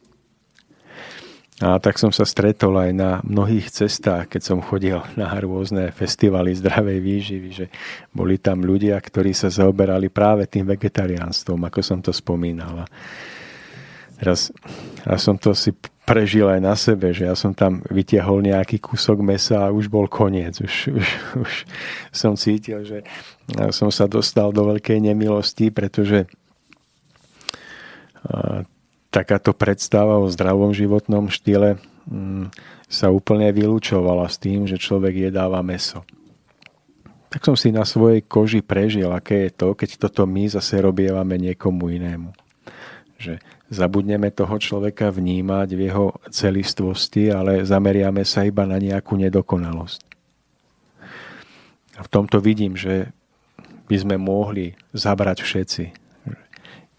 Vždy upustiť od nejakých svojich očakávaní toho, ako by ten daný človek mal vyzerať a pôsobiť, ale skôr sa vynasnážiť o to vnímať ho celistvo. Môžeme pokračovať ďalej. Tých bodov tu mám ešte niekoľko sekty sa snažia manipulovať deťmi, zaraďovať ich do nejakého náboženského význania, niekedy úplne bez ich vôle. Mne sa veľmi páčilo, že v časoch, keď na zemi žil Jan Krstiteľ a keď potom po ňom nastúpil Ježiš, takže ľudia boli do kresťanstva príjmaní na základe svojej slobodnej vôle. Že to nebolo tak, že by už od malička hneď ich niekto do tohoto náboženského význania bral bez ich slobodného rozhodnutia, ale práve naopak, že tí ľudia sami museli dôjsť k tomu, že túžili patriť ku kresťanom. Že vedome, slobodne sa rozhodli zdieľať tieto hodnoty. A v tomto si myslím, že by sme sa mali poučiť aj my, aj hm, církvi že jedna vec je dieťa pokrstiť v tom zmysle, že ho človek príjme na tento svet, že dostane požehnanie od kniaza. Ale druhá vec je, a s tým už ja úplne nesúhlasím, ak sa týmto aktom okamžite stáva súčasťou nejakého konkrétneho náboženského vierovýznania. Pretože náboženské vierovýznanie to rozhodnutie sa pre to, ktoré náboženské vierovýznanie by malo vyplývať zo slobodného rozhodnutia človeka. Neviem, aký máte na to vy názor, ale to najcenejšie, čo môže človek urobiť na tej ceste je, že sa slobodne rozhodne, aby prijal to, ktoré učenie, že v slobode toho rozhodnutia spočíva práve ten najkrajší moment toho, čo človek môže urobiť. A preto napríklad to sa stáva aj vo veľkých náboženstvách, že dieťa sa ešte len narodí a už sa stáva súčasťou nejakého toho cirkevného uh, vierovýznania. Takže osobne si myslím, že ľudia by, ľuďom by mala byť ponechaná sloboda v tejto veci. Každý jeden človek by mal dozrieť do toho bodu, že sa rozhodne, kadiaľ budú viesť jeho cesty. Skutočnosť dnes vnímam tak, že akoby žiaden človek nemá zásluhu na tom, či je taký alebo onaký. Keď je niekto, ak, ja neviem, niekoho mama je židovka, tak človek je žid, ak je kresťanka, je kresťan. Ak je jehovistka, je jehovistka, ak je inoverec, tak je inoverec. To znamená, vnímam to tak, že naozaj v dnešnom svete nemáme žiadnu zásluhu na tom, do akej do, akého, do akej tej náboženskej obce patríme alebo nie. Takže súhlasím s vami, Tomáš, že naozaj, keď už sa človek rozhodne niekam patrí, tak naozaj by to mal vykonať ako slobodný a dospelý muž, svoj právny, a nie ako deti, že ich nejako zaraďujeme do tých jednotlivých skupín a naozaj to nie je postavené na, takom, na takej slobode rozhodnutia a takého vlastného vnímania, vycíťovania, že nech si každý sám zobere tú vlastnú cestu. A hovorím to práve preto, pretože naozaj vo svojom živote sa stretávam práve s takým postojom, že veľmi často sa ako keby bijeme do hrude, že ja som evanielik, ja som katolík a my sme na tom lepšie, my sme na tom, my sme k tomu bližšie alebo a teda a teda. A žiadny z týchto ľudí vlastne nemá žiadnu zásluhu na tom, že do akej tej náboženskej obce patrí, že naozaj toto by malo byť niečo, čo je druhoradé, ktoré by malo byť také pomáhajúce a nemalo by to byť na tom postavené a naozaj tá cesta človeka, ako Igor Tunák povedal, že ja vnímam, že zmyslom života je nájsť zmysel života. Takže práve, práve, aby sme boli ako keby dobrí práve v hľadaní toho zmyslu života a človek na tej ceste naozaj pokiaľ nemá zavreté oči ani uši a to srdce e, je troška otvorené, tak naozaj musí dospieť do štádia, kedy začne aspoň trošku vyciťovať, ako ste spomínali, že za tým, za tým, čo smie prežívať alebo čo prežil, naozaj niečo bude niečo viac. Ja sa priznám, keď sa vrátim späť, že ja keď som videl dokonalosť v prírode, ktorú som smel odpozorovať pri už len takom, poviem príklad za všetky, keď vidíte pavúka, ktorý robí pavučinu a robí ju s takou dokonalosťou, že mne, keď som to pozoroval, tak naozaj to doslova dých vyrážalo, ako, ako pilne ide a furt, furt dobre, furt presne, furt je v tom majstrom, nikdy sa nepomýli, nikdy neurobi chybu. Takže táto dokonalosť vo mne vyvolávala také extrémne tušenie o tom, že naozaj to nie je len tak a že niekto nám to všetko dal. Takže takýto krátky vstup, milí poslucháči, aby ste vedeli, že stále tu sedím. Tomáš, máte slovo. Ďakujem, Mario, za vaše doplnenie. Takže ten slobodný proces, my to niekedy vnímame tak, že stačí, keď, ja neviem, dieťa pokrstíme alebo ho nejakým formálnym úkonom príjmeme do, do náboženského vierovýznania tej danej cirkvi, ale pokiaľ sa za tým neodohral ten vnútorný prerod človeka, kedy sa človek sám slobodne rozhodne kráčať cestou, dajme tomu, Kristovej vôle alebo toho daného náboženstva, tak stále je to iba vonkajší proces. Že tie najkrajšie chvíle, ktoré zároveň aj osobne vnímam v Novom zákone, sú tie chvíle, keď sa človeka, ktorý podliehal hriechu alebo robil mnohé chyby, keď sa v živote takéhoto človeka stane, že on sa náhle rozhodne, že chce zanechať tieto staré cesty. Že už nechce kráčať cestami hriechu a nízkosti alebo niečoho, čo vníma, že je v rozpore s jeho svedomím, ale že rozhodne sa s o to väčšou radosťou kráčať cestou premeny, cestou tzv. pokánia. A práve toto je niečo, čo čo je nesmierne dôležité mať na pamäti, že vonkajší obrad je jedna vec, ale toto všetko je ešte veľmi vzdialené od toho vnútorného prerodu. A pokiaľ náboženské spoločenstvá nebudú toto všetko vnímať, pokiaľ budú chcieť preskočiť tento vnútorný dej a budú chcieť si človeka privlastniť na základe nejakých vonkajších úkonov, tak sa nazdávam, že týmto všetkým budú konať v rozpore s prirodzenosťou a s vôľou Božou, ktorú by mali naplňať, ktorú by sme všetci mali naplňať.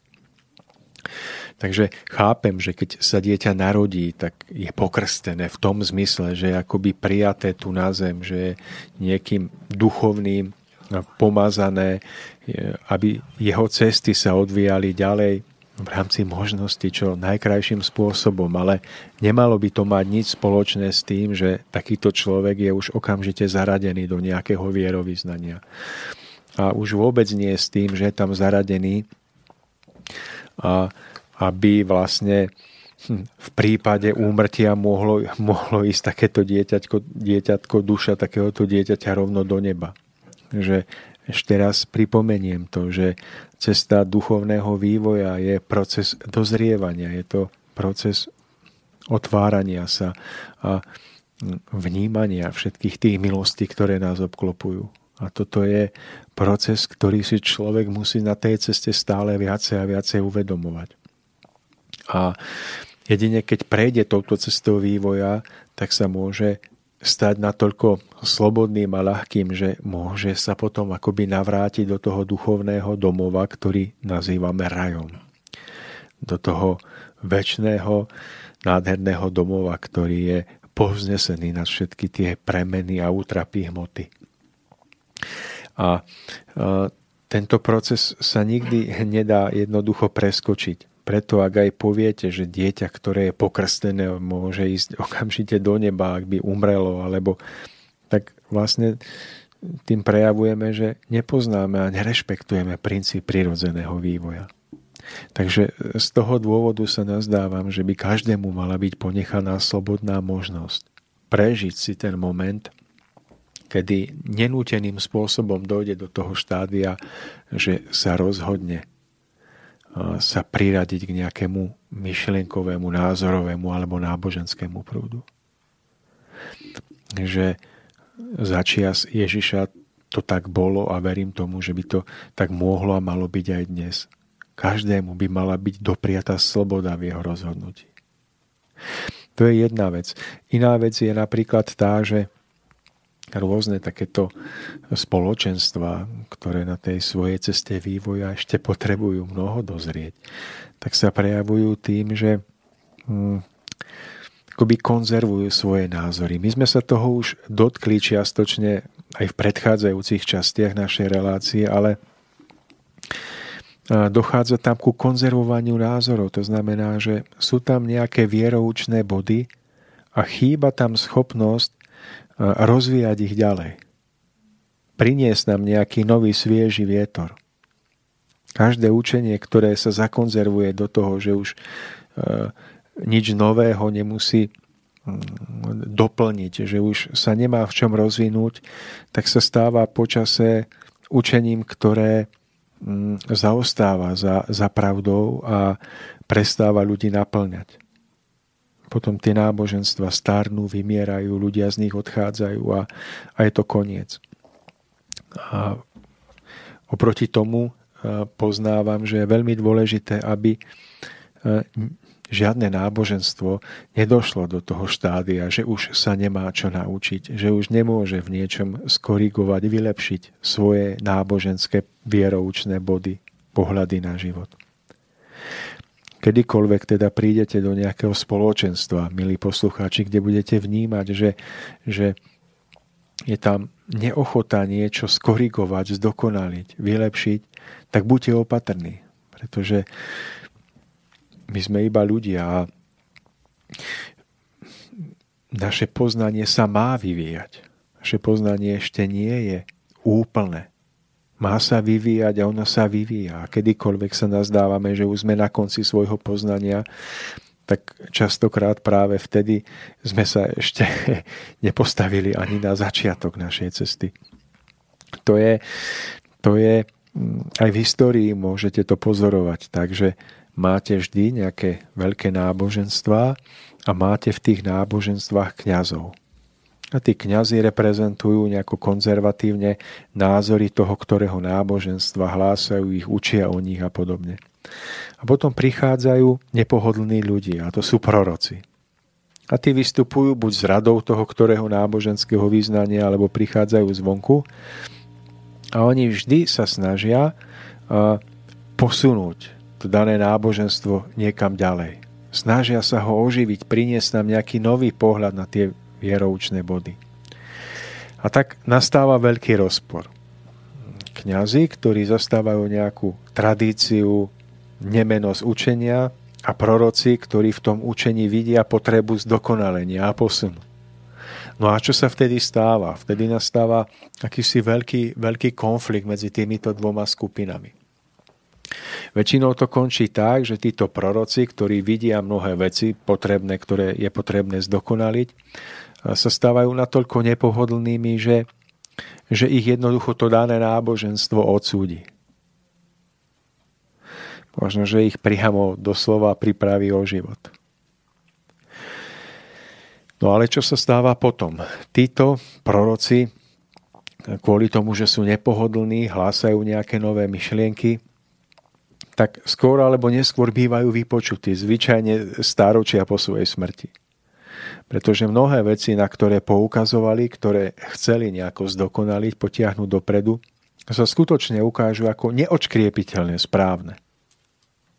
No a potom daní kňazi toho ktorého náboženstva aspoň čas toho, čo títo proroci hlásali, jednoducho príjmu ako správne. Konečne to príjmu Samozrejme, týchto, týchto prorokov zase akoby rehabilitujú, vyhlásia ich za svetých. A tak sa história opakuje dookola.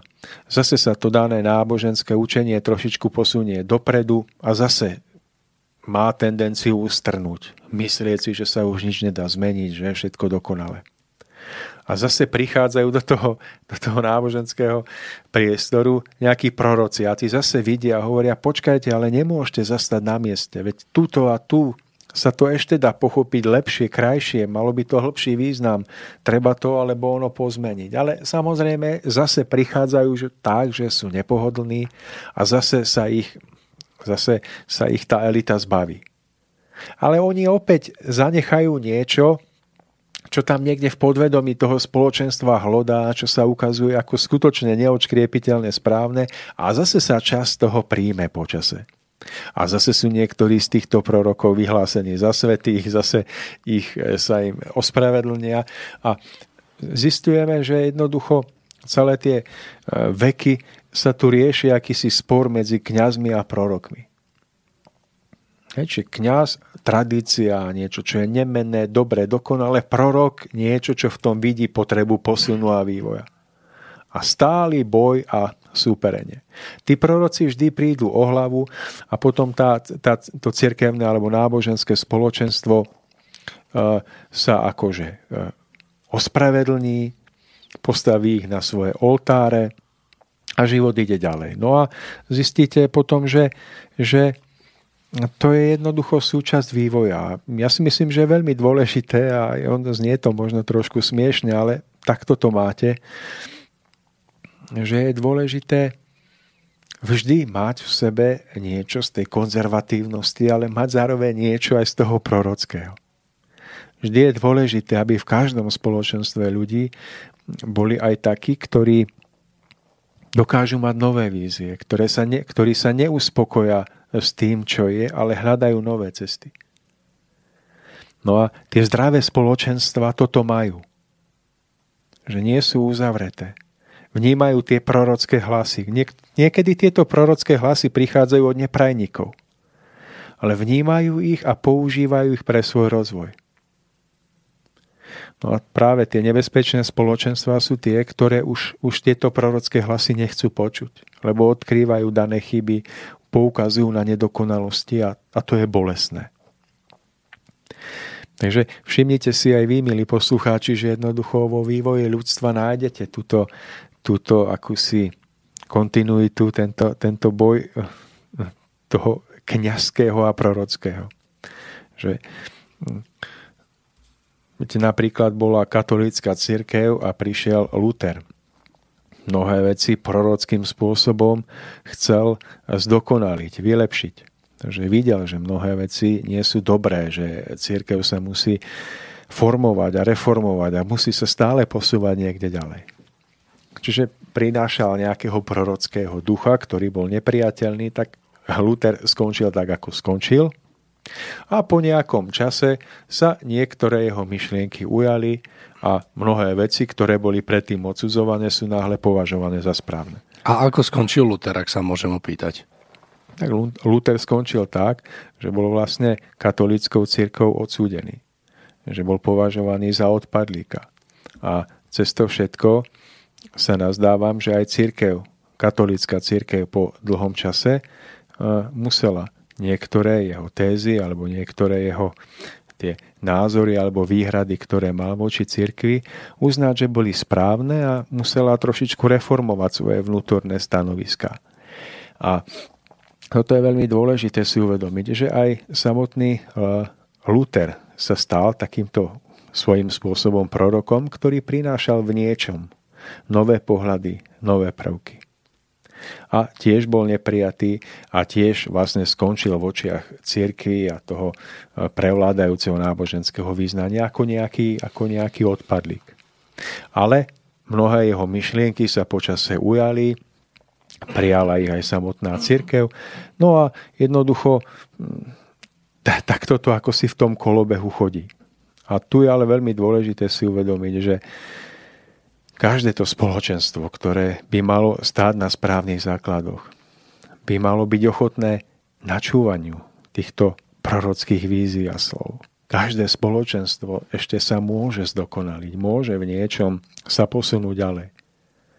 Malo by byť schopné mm, vnímať tú potrebu posunu.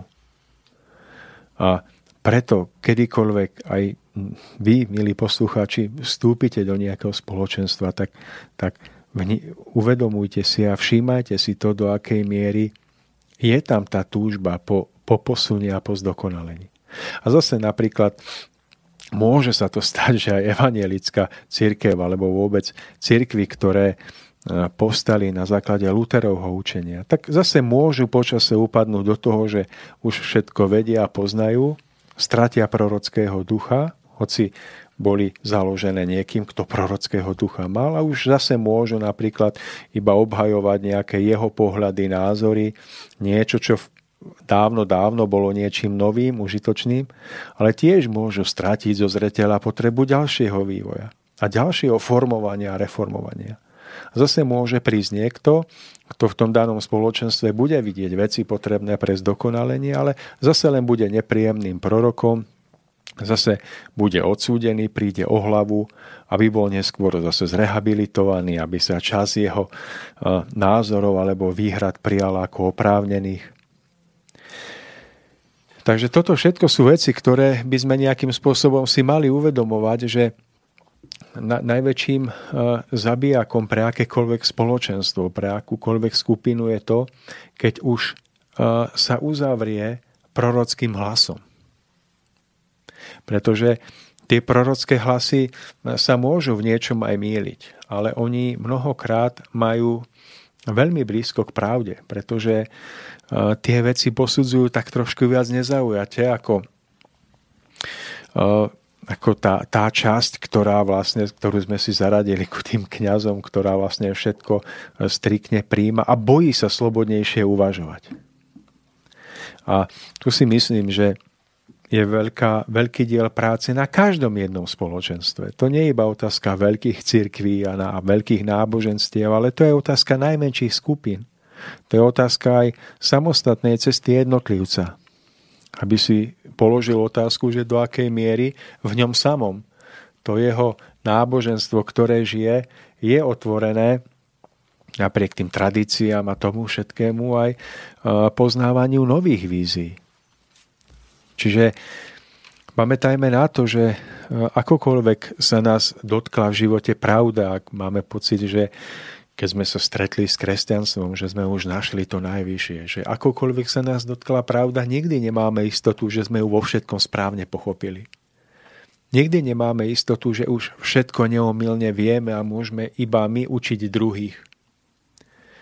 Nazdávam sa, že práve naopak pravým prejavom kresťanstva alebo toho, čo zároveň by sme mohli nazvať ako prejavom zdravého spoločenstva je, je určitá miera pokory – tá pokora sa prejavuje aj v tom, že človek je stále ochotný poznávať a učiť sa.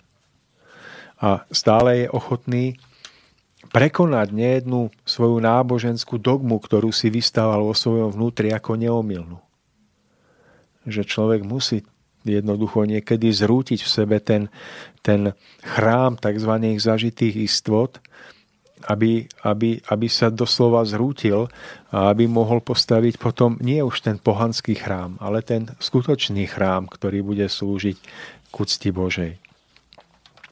Ono, tie autority, ktoré zakladajú rôzne také tie spoločenstva zneslobodzujúce človeka, to sú mnohokrát ľudia, ktorí majú, mm, ktoré sú veľmi silnými osobnostiami to sú ľudia, ktorí dokážu mimoriadným spôsobom sugestívne zapôsobiť na okolie.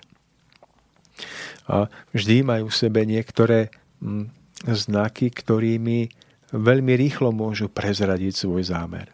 Ten e, pravý náboženský vodca, alebo ten pravý duchovný, a to si zapamätajme, je vždy niekým, kto sa snaží povinnosti zlúčiť so slobodou. Kto nechce, aby sa jemu osobne otrocky slúžilo, ale kto, kto sa snaží sám byť predovšetkým služobníkom nejakej ešte vyššej vôle, než je on sám. Zriedka sa stáva, že nejaký náboženský vodca postaví seba samého na miesto, kde má stať pravda že odeje sa do nejakých krásnych, znešených odevov toho svojho náboženstva, vyzdobený pozlátkami, ale nevníma, ako veľmi sa už otrhol od ľudí, ktorí má pomáhať. Ako veľmi sa otrhol od reality života, v ktorej má pôsobiť. Takže tu si treba uvedomiť, že pravý duchovný pomocník a vodca sa nikdy nebude stavať na miesto, kde má stať samotná pravda s tým je spojená taká určitá hm, prirodzená vnútorná umenčenosť. Veď ani prví kresťania, ani apoštoli neboli, hoci zastávali svojím spôsobom významné duchovné úlohy, tak neboli niekým, kto by samých seba považovali za, za niečo viac, než sú ostatní ľudia, ktorým pomáhali. Že cítili sa byť obdarovaní, cítili sa byť prebudenými, ale nepovyšovali sa na druhých. A toto je niečo, čo by, si, čo by sme si mali os, osvojiť my všetci, ktorí sa snažíme na našej ceste duchovne napredovať. Nestať na tom mieste, kde má stáť samotná pravda. Pretože my všetci sme omylnými. Máme svoje chyby. Ak sa budeme tváriť ako neomilní, ako tí, ktorí poznali všetku múdrosť sveta, tak sa môže stať, že toto bude tá najväčšia chyba, ktorej sa dopustíme. Takže Mario, vymenovali sme si niektoré atributy, ktoré by sme mohli mať na zreteli, ak sa budeme snažiť o to kráčať tým našim životom v rámci možností čo najviac obozretne. Ono, niektoré tie sekty a nebezpečné spoločenstva sa prejavujú aj tým, že sa snažia vstupovať do súkromných a osobných záležitostí v živote človeka. Získavajú rôzne informácie zo súkromia, ktoré sa potom snažia používať preto, aby mohli daným človekom ľahšie manipulovať. To sú mnohé dokumenty, mnohé spisy o tom, ako sa sekty prejavujúce sa v podnikateľskej činnosti napríklad. Náboženské sekty, ktoré sa prejavujú podnikateľskou aktivitou, snažiace svojich zamestnancov získavať informácie z ich osobného života snažia sa zistiť, odkiaľ príslušníci danej rodiny čerpajú informácie a, a tak ďalej. Všetko sú veci, ktoré môžu človeku napovedať veľmi veľa.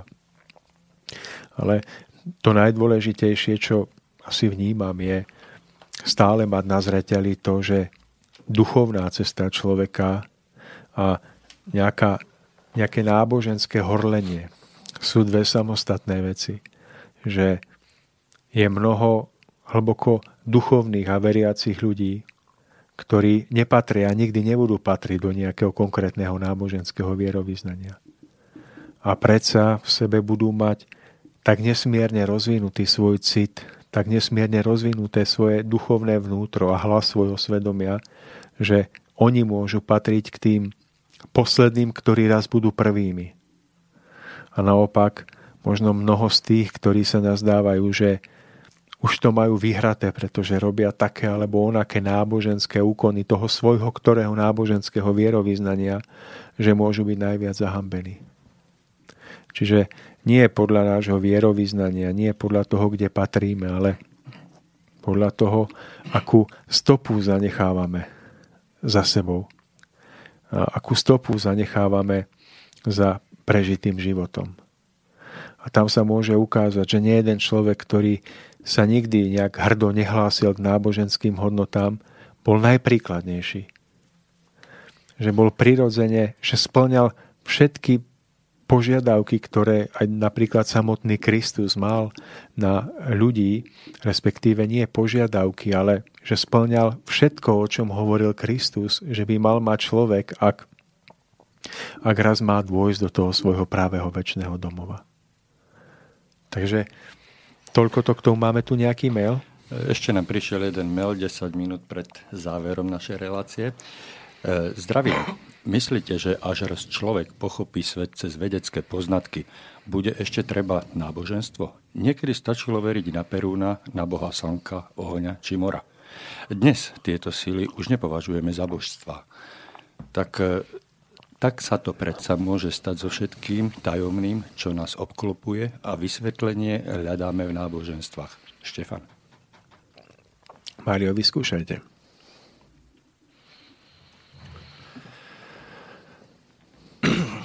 Ja osobne z toho, čo som smel prežiť za ten krátky čas, čo som tu, tak sa domnievam na Margot odpovede na túto otázku, že samotná veda bude musieť raz priznať poviem to otvorene, existenciu niečo vyššieho stvoriteľa.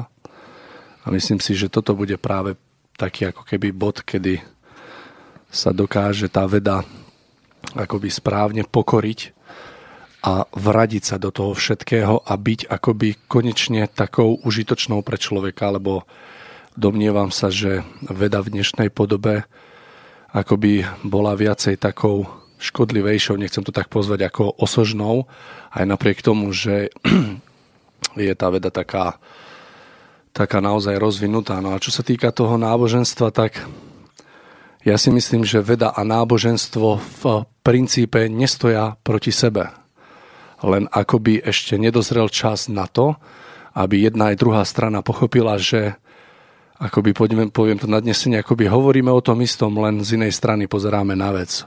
Zatiaľ, čo každé náboženstvo sa snaží vysvetliť isté okolnosti a súvislosti akoby z takej svojej strany, ktorú považuje za podstatnú a tá veda zase z takej druhej strany, ale myslím si, že sa snažia vysvetliť a, alebo dokázať, dokázať existenciu toho istého a myslím si, že vede, vede sa to aj podarí a možno sa to už aj podarilo, lebo keď poviem, že myslím si, že druhý zákon termodynamiky hovorí o tom, že žiadnu energiu nemožno stvoriť. Energiu možno len sformovať alebo preformovať. Tu sa domnievam, že keď sa pozrieme na ľudskú bytosť na človeka ako na istý druh energie, tak jednoducho ako energia sme a nemôžeme zaniknúť, môžeme sa len preformovať, sformovať. Mne e, osobne e, tento zákon alebo v takomto znení naozaj znie potvrdzujúco toho, ako keby sa vede, vede podarilo dokázať to, že stvoriteľ existuje. To, či samotné náboženstvo ako by sa nejako vytratí alebo vôjde do úzadia. Ja sa na to pozerám tak, že pokiaľ sa bude ľudstvo uberať správnym smerom a podarí sa nám naozaj každému človeku postupne nájsť ten skutočný zmysel toho života, tak náboženstvo v tejto podobe nebude vôbec potrebné, pretože myslím si, že akoby, neviem, možno viac tomu človeku škodí, ktorý sa snaží niečo nájsť, ako mu pomôže, a ja osobne to vnímam ako veľké pozitívum, že som nebol vychovávaný v nejakej náboženskej obci. Nechcem tým povedať, že je to vo všeobecnosti zlé, ale mne osobne to veľmi prospelo práve preto, že som mohol o to slobodnejšie pristupovať k jednotlivým skúsenostiam, ktoré som zažil a prežil vo svojom živote, že som ich nemusel jednoducho nejako akoby o to dogmatické, alebo nejako to pretiahnuť tým dogmatickým, aby som to dokázal proste nejako stráviť v sebe. Takže z mojej strany asi tak stručne úplne a verím, že sa nám to všetkým podarí. Takže ja asi toľko to k tejto otázke. By som k tomu doplnil to, že osobne nevidím žiadny konflikt medzi náboženstvom a vedou. Práve naopak sa nazdávam, že že veda a náboženstvo by mali vytvárať jeden celok. S tým, že veda a celé tie vedecké výskumy sa snažia poznávať e, zákonitosti pôsobiace v hmote a náboženstvo sa snaží poznávať zákonitosti pôsobiace na tých jemnejších rovinách, čiže na rovine psychiky, duše alebo duchovného prežívania človeka. Nech by sme akokoľvek poznali vedu, akokoľvek by sme spoznali tajomstvá vesmíru, tak sa nazdávam, že, že e, toto všetko by nás malo priviesť k poznaniu tej veľkej tvor, tvorčej sily, ktorá za tým všetkým stojí. A že toto všetko by nás malo priviesť k tomu, že dojdeme do ešte väčšieho štádia vnútorného rozochvenia a veľkej vnútornej vďaky za to, že táto dokonalosť vôbec smela vzniknúť a že práve vedecké poznanie, pokiaľ bude poctivé, tak bude zároveň uh, istým smerom tiež podporovať to, to najkrajšie, najvnútornejšie uh, duchovné a, a to pravé čisté náboženské vnímanie v človeku. Pretože Všetko je to jeden veľký celok, len my sa naň pozeráme niekedy viacej cez priezor tých hmotných zákonitostí alebo niekedy cez priezor tých jemnejších dejov. Ale všetko sa to musí vzájomne doplňať. Nikde by nemala byť nejaká medzera alebo nejaká nedokonalosť. Takže no, obávam sa, alebo nazdávam sa, že e, ten náboženský život, tak ako ho poznáme, pomaličky ustupuje do úzadia, pretože v mnohých smeroch sa ukazuje ako strnulý a nedostatočný. Držať krok e, s túžbou mladých ľudí po novom poznaní, po nových súvislostiach, ale že príde doba, kedy sa otvorí viacej priestor pre to skutočné duchovné vnímanie, ktoré bude, ktoré bude spojené s tým vnútorným rozvinutím. Ešte tu máme jeden mail. Dobrý večer, pane. Luther nebol žiadnym prorokom. Váš výklad je úplne cestný. Luther bol silným kritikom praktizovaných nezmyslov katolíckej cirkvi, ako bolo predávanie odpustkov a podobne zhrnutých v 95 tézach, prostredníctvom ktorých sa obohacovala a okrádala jednoduchých ľudí. Hovoril som o tom, že Luther mal prorockého ducha, že bol prorokom v tom zmysle, že dokázal vnímať potrebu ďalšieho vývoja daného spoločenstva. To znamená, že Prorok nie je iba ten, kto predpovedá koniec sveta, alebo kto predpovedá smrť kráľa, alebo niekoho. Prorockého ducha má ten, kto dokáže e, v akomsi hĺbšom vnímaní súvislosti e, predvídať ďalšiu potrebu vývoja. To je jedno, či sa to týka nejakého národa alebo náboženstva.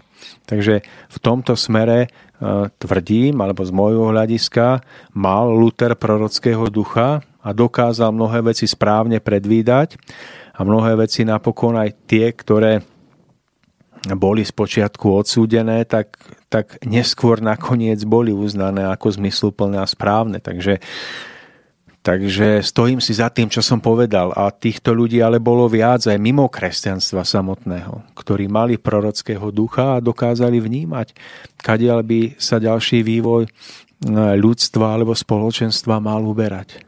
A toto je dôležité, prorockého ducha, že vedieť predvídať ďalšie kroky a to, kam by mali smerovať, aby dané spoločenstvo neustrnulo vo svojom vývoji.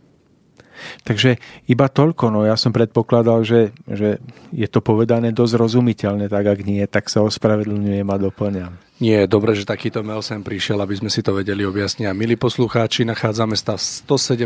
minúte našej relácie a mne už na záver neostáva nič iné, len sa s vami rozlúčiť. Verím, že sa nám podarilo v týchto s dvoch hodinách odozdať vám naozaj pohľad, ktorý my osobne považujeme za, e, za taký dám slovo, že správny, ktorý vychádza z našich prežití a skúseností. Samozrejme, každý si zoberte z toho to, čo vám k tomu pasuje. No a my sa vidíme, myslím, že v piatok 18. novembra o takomto čase by sme mali byť pripravení tu na štúdiu. Dovolte mi, aby som sa rozlúčil Igor s vami. Ďakujem za pomoc, bez vás my sme to nedali. Tomáš, ďakujem aj vám, že ste tu so mnou dneska boli. Milí poslucháči, vďaka patrí aj vám, že ste to s nami vydržali a ja sa na záver rozlúčim jedným takým milým, milým heslom, že nezabudnime, že aj v najväčších dobách temna sa dá nájsť šťastie, pokiaľ dokážeme rozkázať svetlu svieť. No a na záver ešte si dovolím ja kratučkú úvahu, milí poslucháči. Buďte vnútorne slobodní Nebojte sa, že ak prekročíte rámec hm, zažitého spôsobu uvažovania, ak prekročíte rámec zastrašovania, že urobíte niečo zlé, mnohé veci v náboženstvách, spoločnosti je potrebné posunúť dopredu. Je potrebné priviesť do vyššieho stupňa nadhľadu, slobody, zrelosti. A dokážu to iba ľudia, ktorí budú vnútorne odvážni a ktorí budú mať svetlého, radosného, tak trošku aj prorockého ducha. Všetkým nám v tom prajem odvahu a silu a v radosnom načení necúvnite ani o krok. Milí poslucháči, ešte pekný večer a krásny víkend. Lúči sa s vami Mário Kováčik. Dovidenia. Táto relácia vznikla za podpory dobrovoľných príspevkov našich poslucháčov. I ty sa k ním môžeš pridať. Viac informácií nájdeš na www.slobodnyvysielac.sk Ďakujeme.